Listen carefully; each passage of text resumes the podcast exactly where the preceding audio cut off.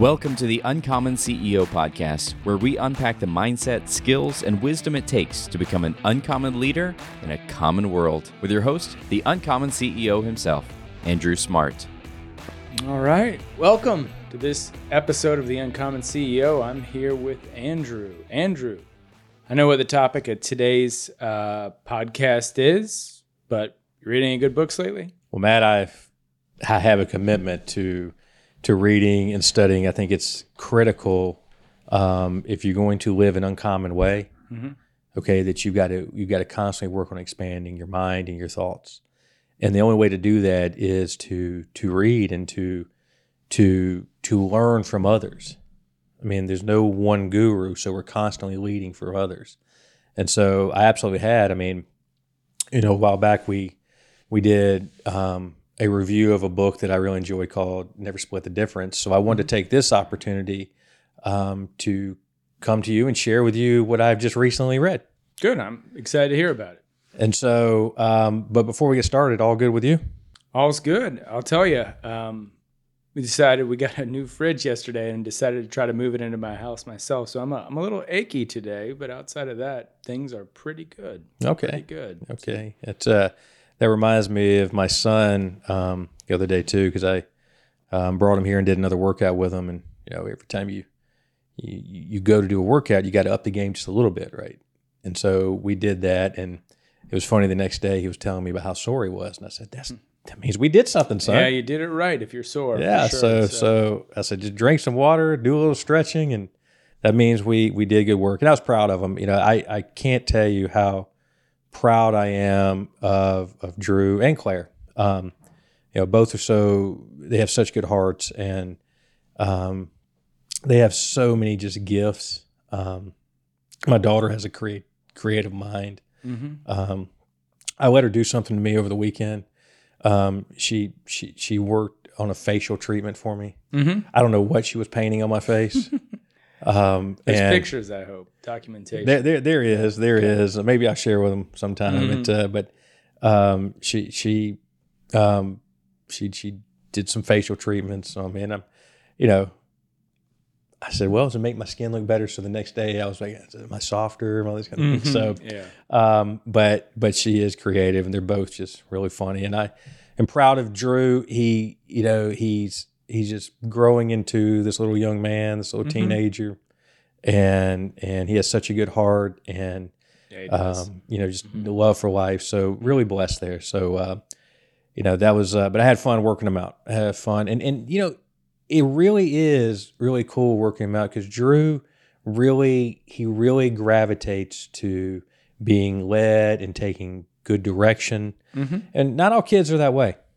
Oh, yeah, that's the case for sure. I mean, when I push him and and and and and I did. I, when we finished our workout routine, I mean, Matt, I had him carrying weights and then dropping the weights and heading to those heavy ropes and doing all the work there. He never once complained, Good. and and and that type of mentality is going to take him far in life. Mm-hmm. You know, it, it, it's it's hard. You're breathing hard, but you keep going at it. And so, really proud of both of them. But um, today, I, I want to share with you, and I've got my notes here, like I did when we did the last book review. And I like doing book reviews. Mhm. I mean, it's a you know, it, it's it's an opportunity to digest on really big topics and thoughts. And so, I'm always looking at different leadership or tactical type books. And so, this one, this book was uh, written by Ed Mylett. Okay.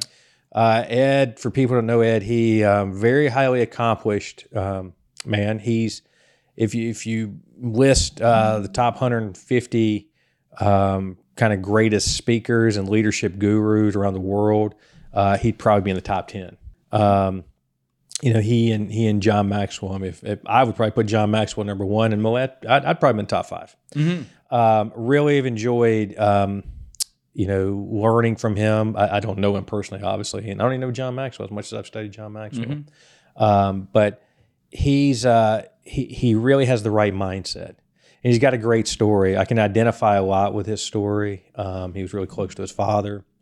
Um, his father was an alcoholic for the first 15 years of his life. Mm-hmm. um, but he he will he will tell you over and over that his father is really the greatest inspiration in his life. next to his faith, um, and and how he, you know, how his father impacted his life, um, how he saw his father take that issue in his life, and by 15, you know, he didn't throw in the towel. Mhm. He stepped up and you know and looked at you know it changing his life and ultimately not just his life, it, it impacted all the lives beyond that. I, I think I've heard Ed say before that, you know, my father's one decision there impacted all the way to his grandkids. Mm-hmm. And and so so his father, um, you know, was a pivotal character in his life. And I, um, from what I can grab, you know, his father was a larger than life type person. I can Mhm. tell. But but Ed's a very passionate guy, very faith based guy, very family guy, um, and so and he's he's spent his life, um, and definitely his adult life, wanting to make a difference. He um, his his younger part of his life, he uh, loved sports. Um, tried to succeed in baseball. I think he went and maybe played at the minor level. Not Mhm. positive. I think that's right. Um, but that ultimately didn't work. Like a lot of people who go to that direction. You love baseball, so you know that. Yeah, I, mean, didn't quite get that far down the line. well, Yeah, I mean, I didn't make sure. it to the pros, so there you go. Mhm, yeah. but, uh, but definitely, he's one who loves the value of what sports brings to your life. Mhm.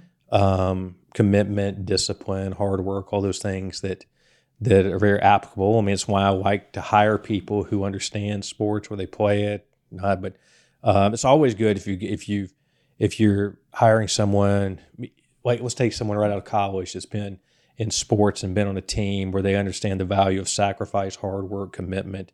You know, those people Mhm. you don't have to really say, "Hey, be on time."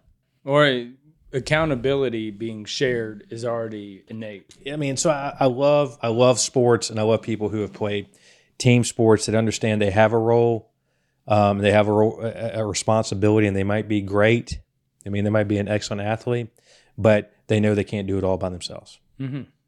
But Ed's latest book is entitled The Power of One More. And when I saw that book pop up, I've been wanting to read it. Um, you know, I, and I've read so so many leadership books. I I first, you know, was like, ah, I mean, I mean, maybe I read it. So then I decided I, I I think I was working out one day, and I'm like, you know what? I think I'm going to get that book, and and and I did, and and I it kind of just opened up, kind of telling his story, but um, it opened up on some really critical points that I wanted to dive into. Mm-hmm. Um, but like I said, it's the power of one more. And when you hear that title, Matt, the power of one more, where, where does your mind immediately go? I think it was Warren Buffett that said if you can get 1% better every day, the compound effect of that is you'll be 37 times better by the end of the year. So the idea of just doing that little extra bit over top of what is needed is sort of the power of one more. Well, you, you've heard me talk about that over the years in leadership that, that if we could approach every day in our business of if we can just get 1% better, Mm-hmm. you know, because we, we too often want to to look for those bigger numbers of improvement. Um, I use that, you know, when I when I go and have a physical with my doctor, um, you know, one of the things he often says is he says, if I can just get people just to just adjust just this little bit, what it what it would do Oh, yeah. to to their overall results. And so he's he's often saying, you know, you know, people people end up not following through because they see the circumstance of the issue and they get overwhelmed thinking they got to do all this when they really don't. If they can just change one thing, Mhm. one thing might make the difference. And so, so the power of of one more starts out um, is really about identity. Okay, we are in our life. We too often kind of kind of fix our identity and stay there and you know and and he talks about a paradox of identity and and and that's where i go he said you know many people know they can improve their lives significantly if they change their identity however many people aren't willing to do it Yeah, that's true. you know we get locked into well this is who i am Mm-hmm. you know and then we tell this you know have you uh, you know have you ever heard someone say well if they don't like who i am then screw them Yeah, I've heard that before. Okay. If someone is saying that well, if they don't like who I am, screw them. Do you think they really like who they are? No, and it shows they're not willing to change either. No, they're not willing to change, but they're actually miserable inside because they don't really like who they are. Mm-hmm. And so they want everyone else to change. Yeah, it's just a crutch. Well, it's a huge crutch Mhm. because they're trapped into this identity that they have perceived that can never change. And and and and and and I think what happens is is they're not they're, they're trapped into a depressive mindset of who they are. And and maybe what's happened is is in their life they might have tried to change at one time. And when they tried to change, whatever they tried to change didn't work. Mm-hmm.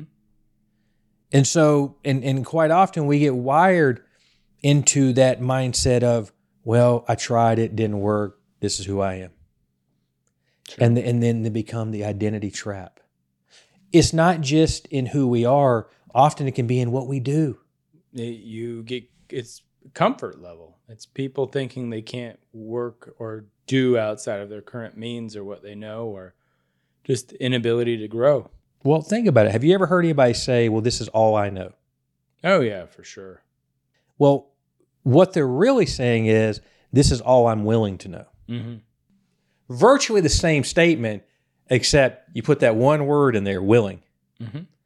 That this is all I'm willing to know. I'm not willing to take any action to go beyond what I know. And so we stay trapped in that paradox of our identity. Mm-hmm. And that's that's where they stay in life. I think more people stay that way. It goes on into the book and he starts to talk about one more in living in your matrix. Now, when you hear the word matrix, I think I brought that up one time in a podcast. We heard the matrix, what, what is the matrix?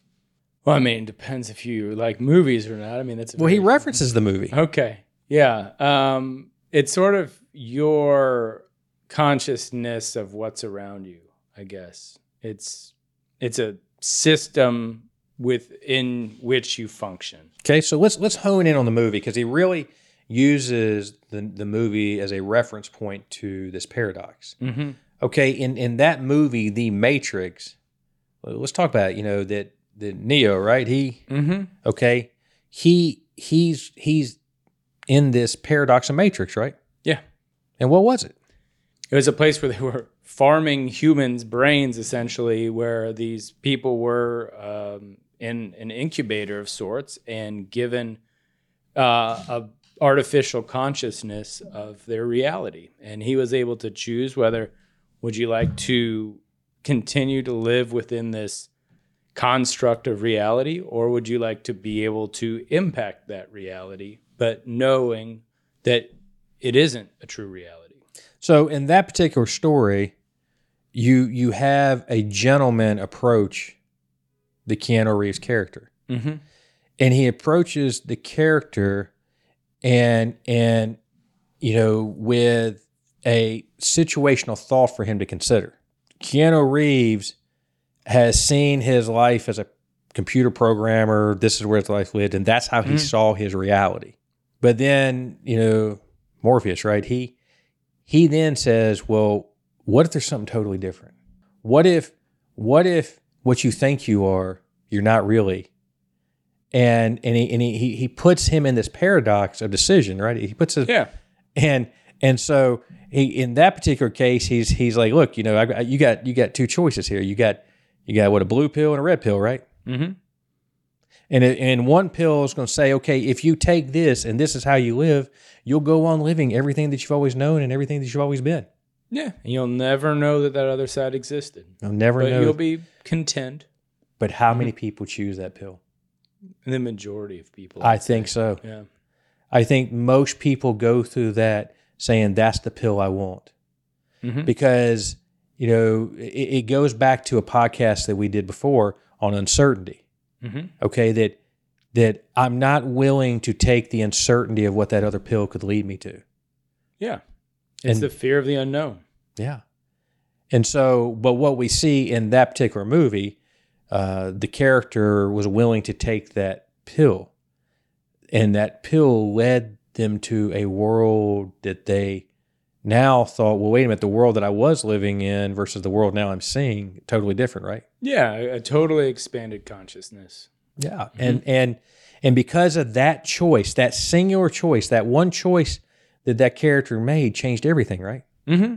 Absolutely, it opened up a whole new world. Yeah. But if you're never willing to make that choice, if you're never willing to say, you know, I'm willing to take another step, you're never you'll you- you'll always be trapped in this reality that's not really a reality. You're, you're trapped into this this mindset of this is the best it can be.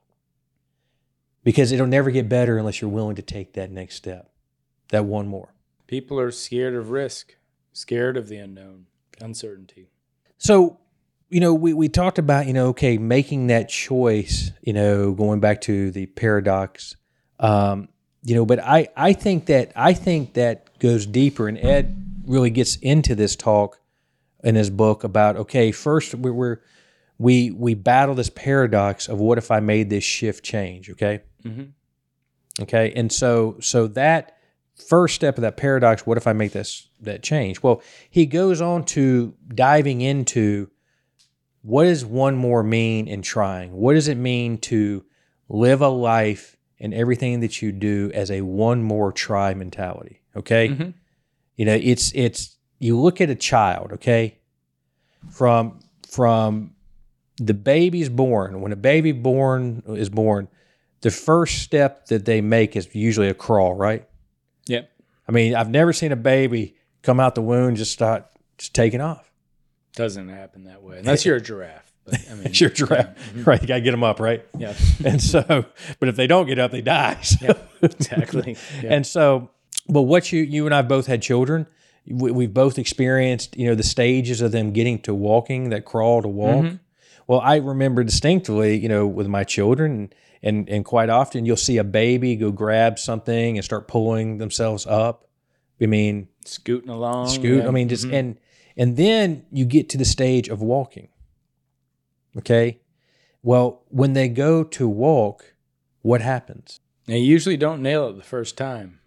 Might get a couple steps out of it and then fall over. And but the excitement of doing it is palpable on their face. Yeah, I mean, I distinctly remember, Mm-hmm. you know, watching my children walk. I mean, it was one step fall, 2 Mm-hmm. steps fall. I mean, it wasn't like they jumped up and ready to do this thing, keep going. I mean, Mm-hmm. no, it was a one step fall. I mean, there was a fall process within it, but every time they got up to do it again, what did it lead to? It just got better and better each time. One Well- more try. okay, think about that in life. Think about that in business. Think about that in relationships. The power of one more. Mm-hmm. But we we too often look at okay, you know, I've tried that. Didn't Yeah. work. Yeah. I tried to talk with with her. It didn't work. Mhm. You know, I, I've tried this. I mean, ha- have you ever said I've tried it, didn't work? Yeah, unfortunately so. For sure. If you're honest, Mhm. yeah. I mean, I have, but but has there been a time that you look back in life and said, "I wish I'd have tried it one more time"? Oh yeah, plenty of times. Everything that I've learned or gotten skilled at in hobbies and life and sports or whatever, it's it's the ones where I pushed through and kept learning and kept getting a little bit better every time. I mean, that's what good coaches are doing. They're they're they're encouraging you to try again, Mm-hmm. try again. You know, I mean, I mean, it's the. Um, do you remember? Do you remember the commercial with Michael Jordan many years ago, where the commercial was like him pulling up in a car and there's, I mean, cameras and everything, and starts talking about, you know, in my life I've missed this many shots. Mm-hmm. In my life, you know, I've I've I've I've, I've had 26 game-ending shots that I've missed. You know, and, and it talks about you know all the kind of quote, quote failures, Mm-hmm. but then it goes on. He says, "You know why I'm successful? Because basically saying I keep trying. Yeah. My my success is even though I've missed them, I haven't stopped shooting. And that is, I think that that mindset is the key to it all. The one more try. Because you don't know just that one more can make all the difference. Mm-hmm. That that one more. I mean, think about it, Matt. How many times have, have you worked with a team on recipes and ideas and things like that in their own business, and and it you've tried it many times. It's not it's not it's not working.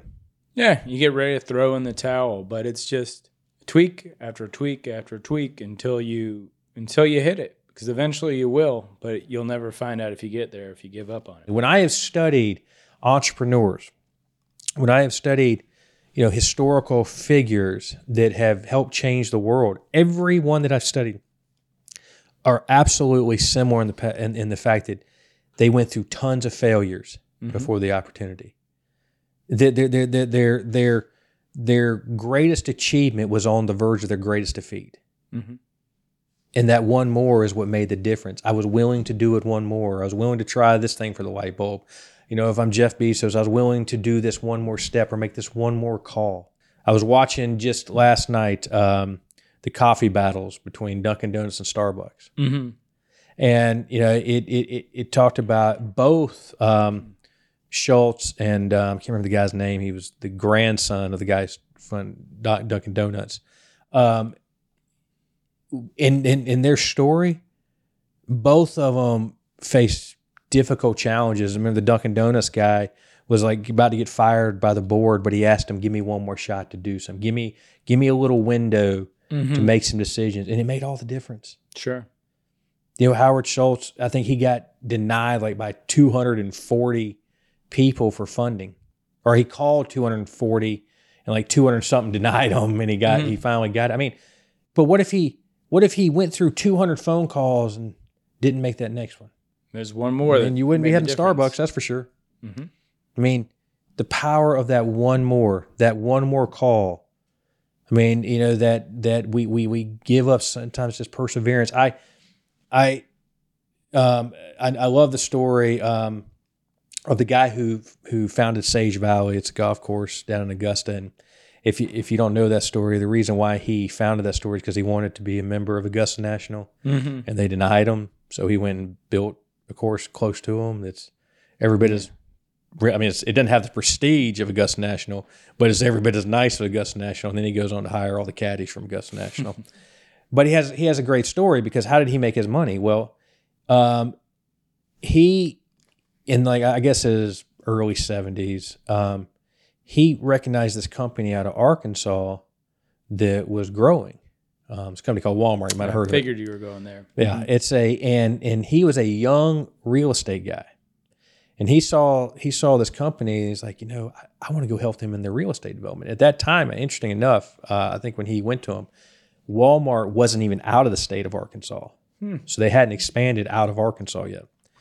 He goes down to um, the headquarters in Bentonville, and he wants to meet Sam. You know, Sam Walton he shows up every day because I mean, he's got no appointment with him, but he keeps showing up in the lobby.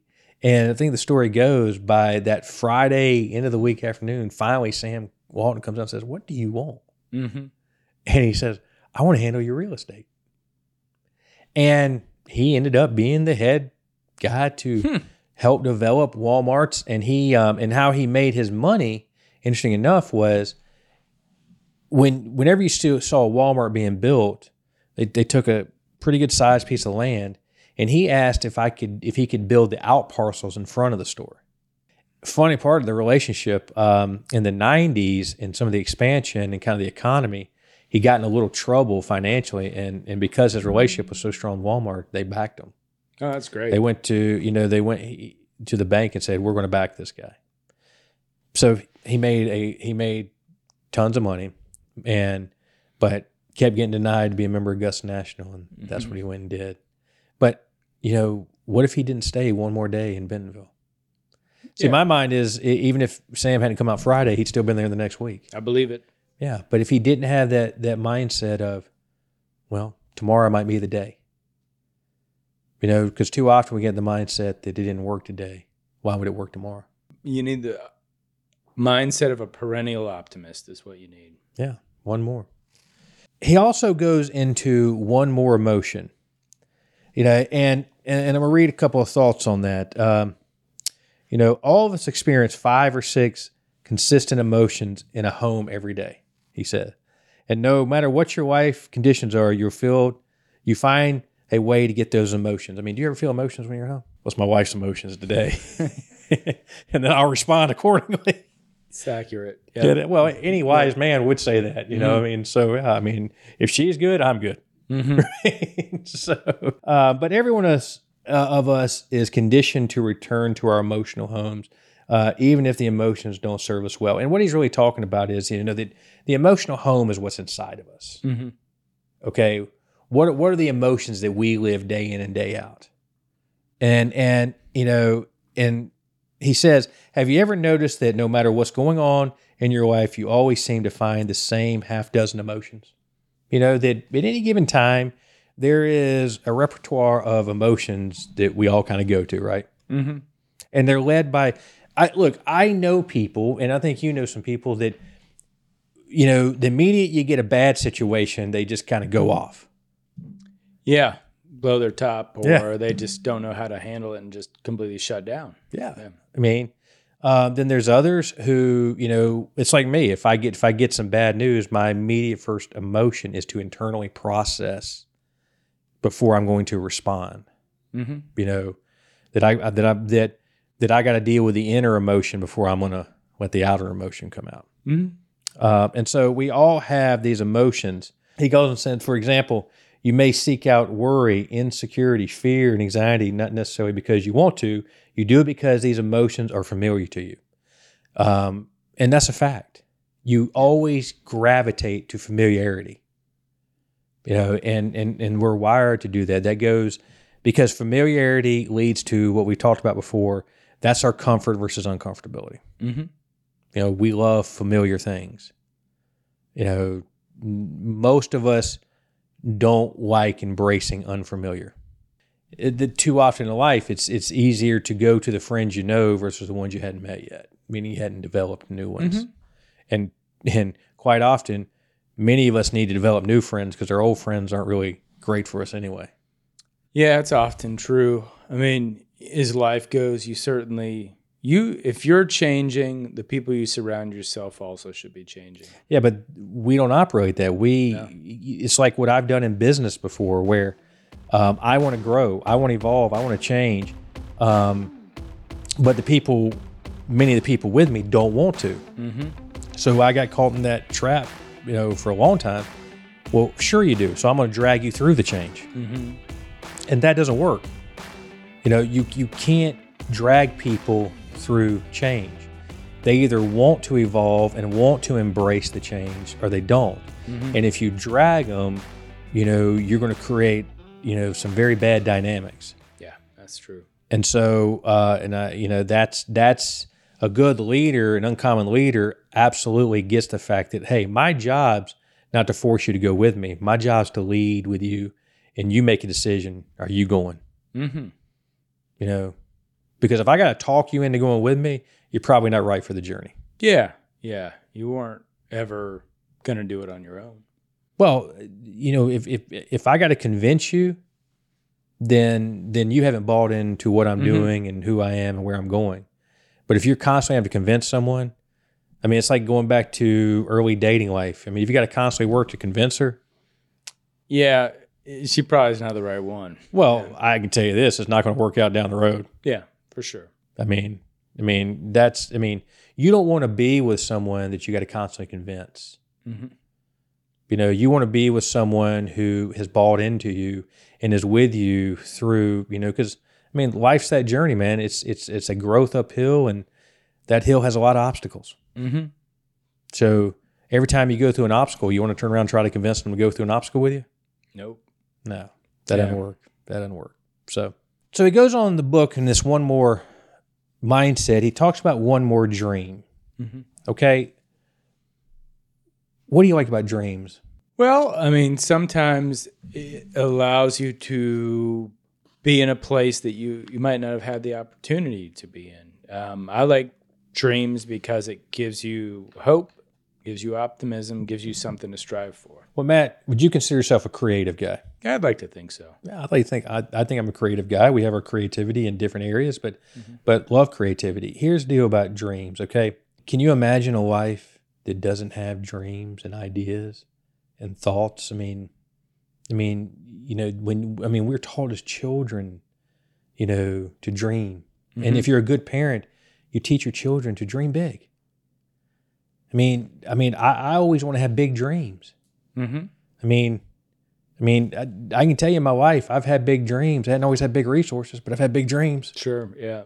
And so, and anyone who's ever achieved any big dreams will be honest and said, I might not have big resources, but I have big dreams. Mm-hmm. And so, but the dream is the catalyst to the opportunity. I mean, because the dream is visualizing, you know, whatever it is, you're you're visualizing a what what isn't, but what can be. Mm-hmm. I mean, it, if you can never dream of being great, you'll never be great.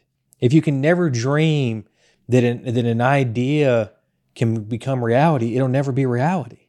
Mm-hmm. And so, dreams to me is what makes life truly, you know, great. I mean, that's that is. I mean, the idea of not being able to to have dreams is a very sad thing. What happens is is is that you know many people go through life and they have dreams, and then their dreams might get stomped on. Mm-hmm. You know, because I learned this as a young entrepreneur. Be careful who you share your dreams with. See, that's mm-hmm. that's that's the one thing that actually I, I teach in leadership, and and love teaching younger people who have come, you know and, they, and they're sharing with me their dreams. I'm a good person to share your dream with because I'm, I'm going to listen to you and I'm going to value and I'm going to give you some thoughts. You know, I'm not going to make decisions for you. I'm going to give you some thoughts. But I, I was recently um, talking with a young lady who wanted to start a podcast. Mm-hmm. Um, and she came to me um, to just listen to some ideas and thoughts. And I told her, I told her about the story, I told her about how we, you know, got this podcast started, how we started couple years ago with an idea, and then it fast forward over here, mm-hmm. and and so we had this great time together. She actually asked me, "When are you going to write your book?" I said, "Well, I'm going to get mm-hmm. around to that dream some point." Days, yeah, it's it's it's it's a dream that I do want to make a reality. But I I told her that I said I I love where your mind's going. I love that your willingness to be bold and step out on your ideas. But I told her, be careful who you share them with because you'll want people to buy into your dream. You'll see it, you'll believe it, you'll you'll see all this kind of stuff, and you'll be like, why can't they see it? It's because they can't see it, and you want them to buy into it and jump on board with you. And most of those people you're going to go to are family. Yep.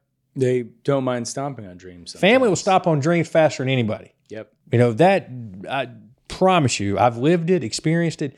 You know, if you if you're leaning in that direction, and and she said, You're exactly right. I said, It doesn't make them bad.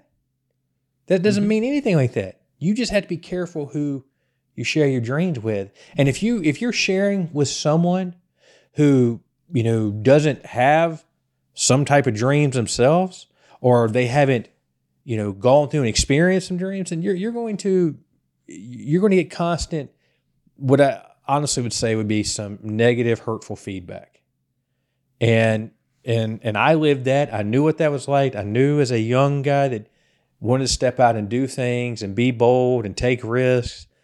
And when you're surrounded by people who said you're going to fail, why are you doing that? You know, it just it can be very deflating. So you have to be careful who you share your dreams with. But the idea of one more dream is embracing the future. Mm-hmm. I always want to be a forward guy.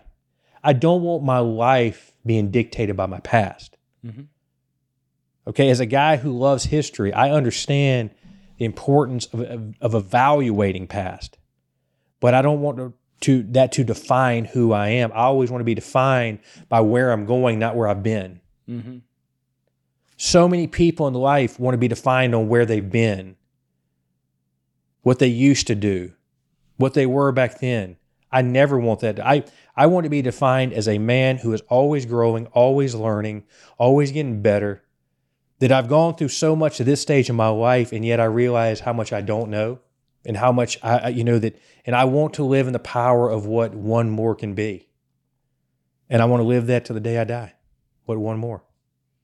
That's a true mindset that the best is always in front of you, right? Yeah, because anybody that's just looking in the rear view the whole time, probably doesn't have a dream to come. They're just resting on their laurels because of what happened or what skills they bring to the table. But if you're not constantly like like you said, honing your discipline blade, you're you're not getting better. Well, I believe, I believe, like I said, from a young kids, that all of us born with a, with a God given ability to dream. Mm-hmm. You know, and the, the dreams are all measured in different ways, but to dream. But most of us die with our dreams. You know, most dreams never become reality. It's like I've said this many times, and I learned this from John Maxwell that the greatest ideas and the greatest dreams and the greatest inventions are all in the graveyard Mm-hmm. because they were never acted on. And for whatever reason, they were never acted on. Don't want to be that. I want to always take one more dream. And if this dream didn't work, I want to go to the next. I mean, I want to take one more. Power of one more. He goes on to one more habit. Now, you and I have talked a lot about habits. Mhm.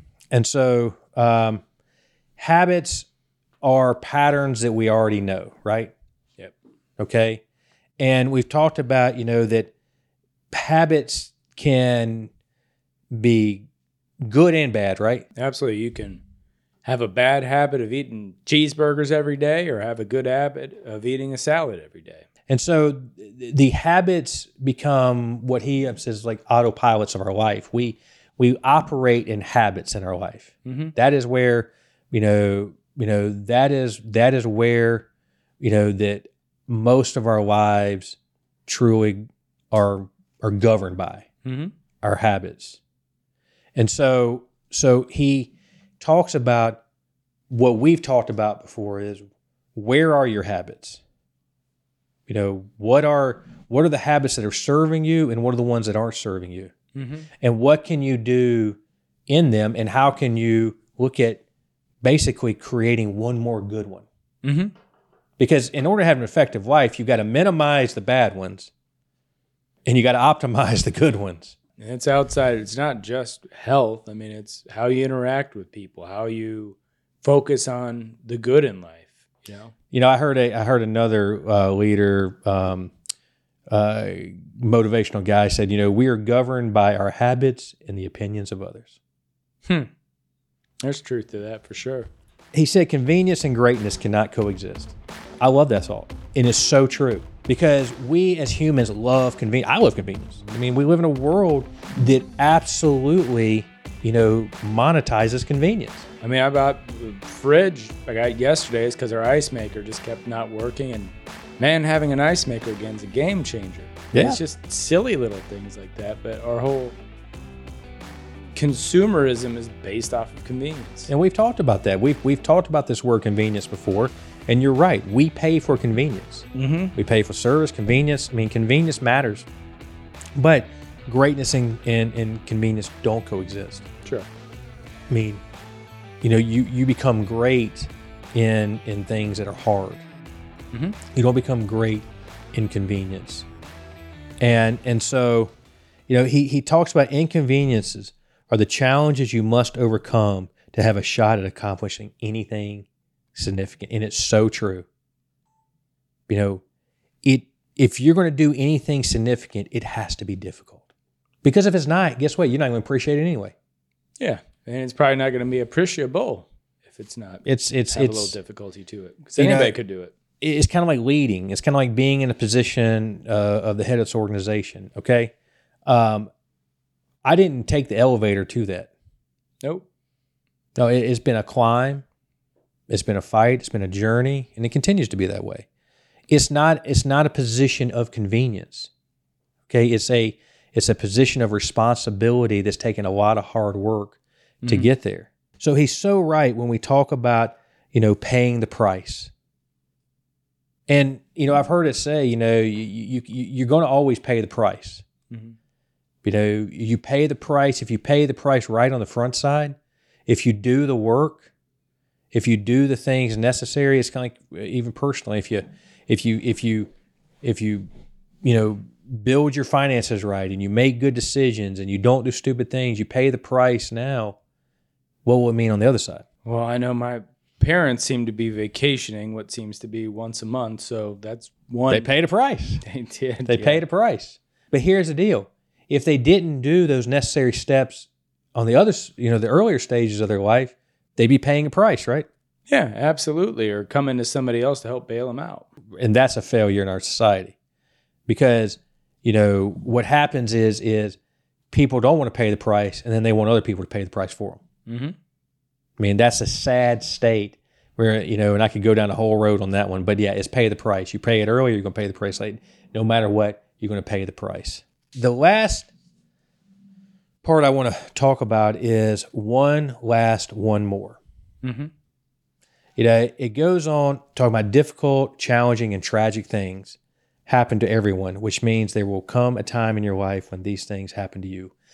We don't ever think, we, we don't wake up every day and think, well, that's going to happen to me. Well, guess what it is? Mm-hmm.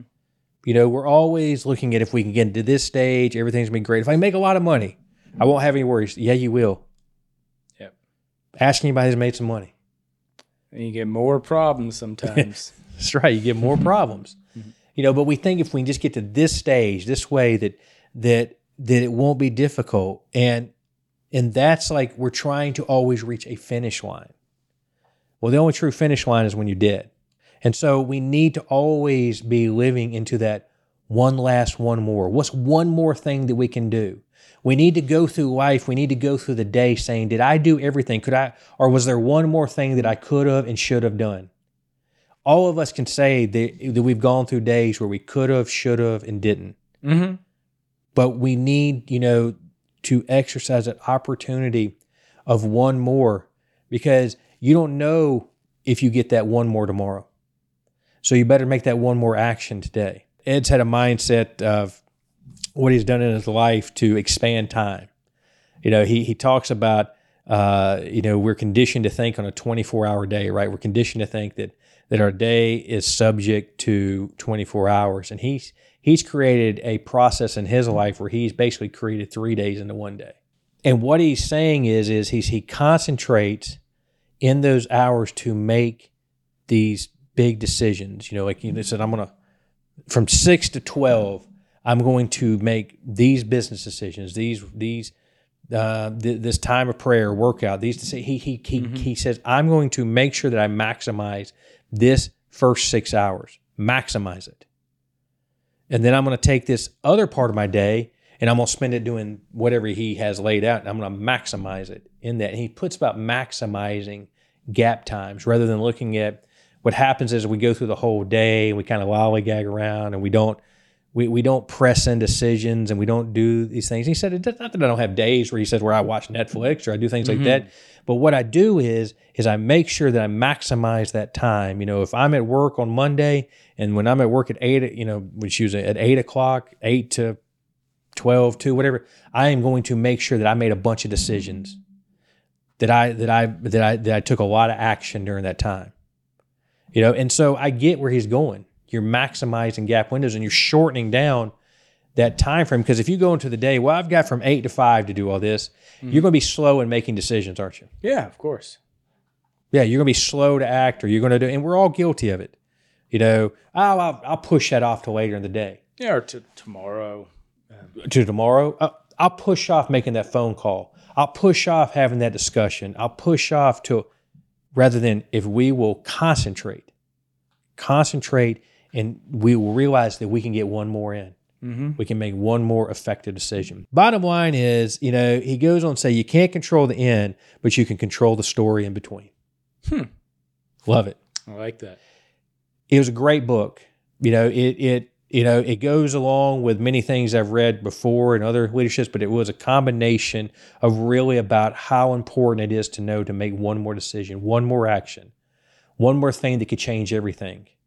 And I really love the fact that you know you know, failure and success is really often in the gap of one more decision. What is your biggest takeaway from the book?